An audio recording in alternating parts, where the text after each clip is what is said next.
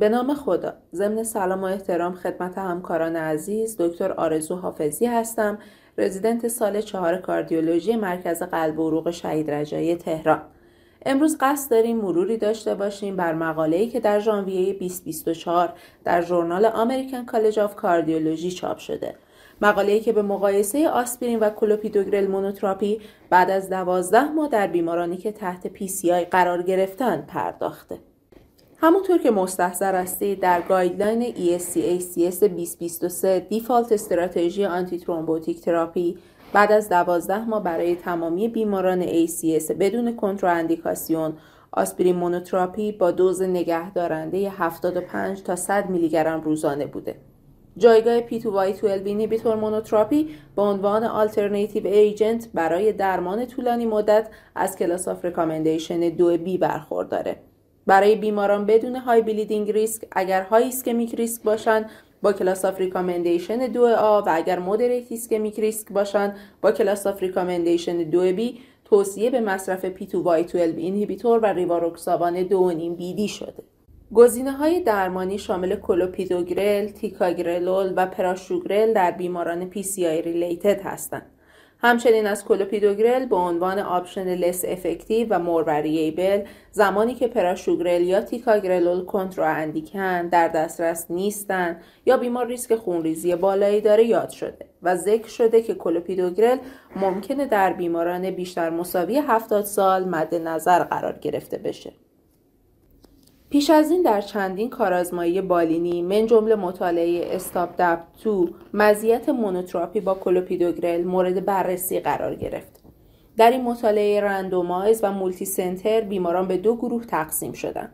گروه اول بیمارانی بودند که تحت درمان دوازده ماهه رژیم DAPT قرار گرفتند و گروه دوم بیمارانی بودند که بعد از یک تا سه ماه رژیم DAPT تحت کلوپیدوگرل مونوتراپی قرار گرفتند. نتایج این مطالعه موید کاهش major bleeding بدون افزایش cardiovascular event در بیماران ژاپنی متعاقب PCI با drug-eluting stent تحت درمان یک تا سه ماهه DAPT در مقابل درمان دوازده ماهه DAPT بود. در مطالعه حاضر آسپرین مونوتراپی برای بیش از دوازده ماه در گروهی که تحت درمان دوازده ماهه DAPT قرار گرفته بودند ادامه پیدا کرد. درمان با کلوپیدوگرل مونوتراپی هم برای بیش از دوازده ماه در گروه دیگه ادامه پیدا کرد. لازم به ذکره گروه مورد مطالعه 3000 بیمار ژاپنی بودند با میانگین سنی 68 سال که 22 درصد بیماران زن بوده و 38 درصدشون متعاقب ACS تحت درمان PCI با drug-eluting stent و DAPT قرار گرفته بودند و 97 درصد از این بیماران follow-up 5 ساله رو به پایان رسوندند. primary endpoint های مطالعه مثل مطالعه پیشین شامل cardiovascular event از جمله مرگ قلبی عروقی، MI، stroke و definite stent thrombosis و خونریزی ماژور بود. نتایج مقایسه primary endpoint ها نشون داد که کلوپیدوگرل مونوتراپی در مقابل آسپرین مونوتراپی ضمن اینکه non-inferior هست superior هم نیست. به عبارتی رخداد primary endpoint ها 11.7 درصد در مقابل 13.5 درصد بود. نتایج مقایسه secondary endpoint ها شامل separate cardiovascular and bleeding component و cancer تازه تشخیص داده شده به علت اثر محتمل آسپرین در پیشگیری از cancer colorectal بود که نشون دهنده برتری کلوپیدوگرل بود. ضمن اینکه شیوع پنج ساله major secondary bleeding در گروه کلوپیدوگرل کمتر نبود البته شایان ذکره که 79 درصد بیماران تحت درمان با PPI بودند. ذکر شده که علی‌رغم نتایج به دست اومده لازم به احتیاطاتی هم هست. از جمله پلیمورفیسم ژنتیکی cytochrome P2C19 می‌تونه منجر به یک individual variability بشه.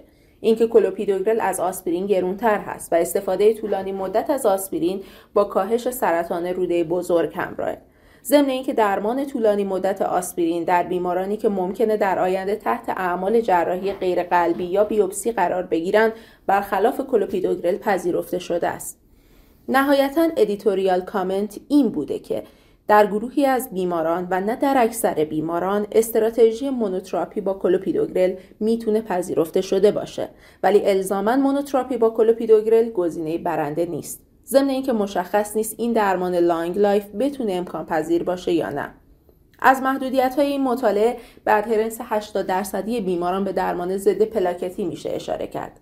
در ضمن بعضا رژیم درمانی به علت revascularization مجدد تغییر کرده و بیماران از مطالعه خارج شدند جمعیت مورد مطالعه بیماران ژاپنی بودند که تفاوت نژادی رو در زمینه cardiovascular event و bleeding event محتمل می‌کنه. همچنین تاثیر سایر داروهای بیماران وارد مطالعه نشده بود.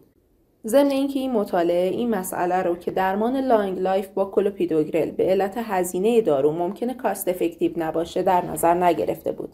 نهایتا به عنوان take-home message درمان با آسپرین هنوز درمان ارجح بعد از یک سال از PCI هست و مونوتراپی با کلوپیدوگرل در بیماران high risk از نظر cardiovascular event با ملاحظاتی می‌تونه مد نظر باشه. ممنون از وقت و توجهی که در اختیار من گذاشتید.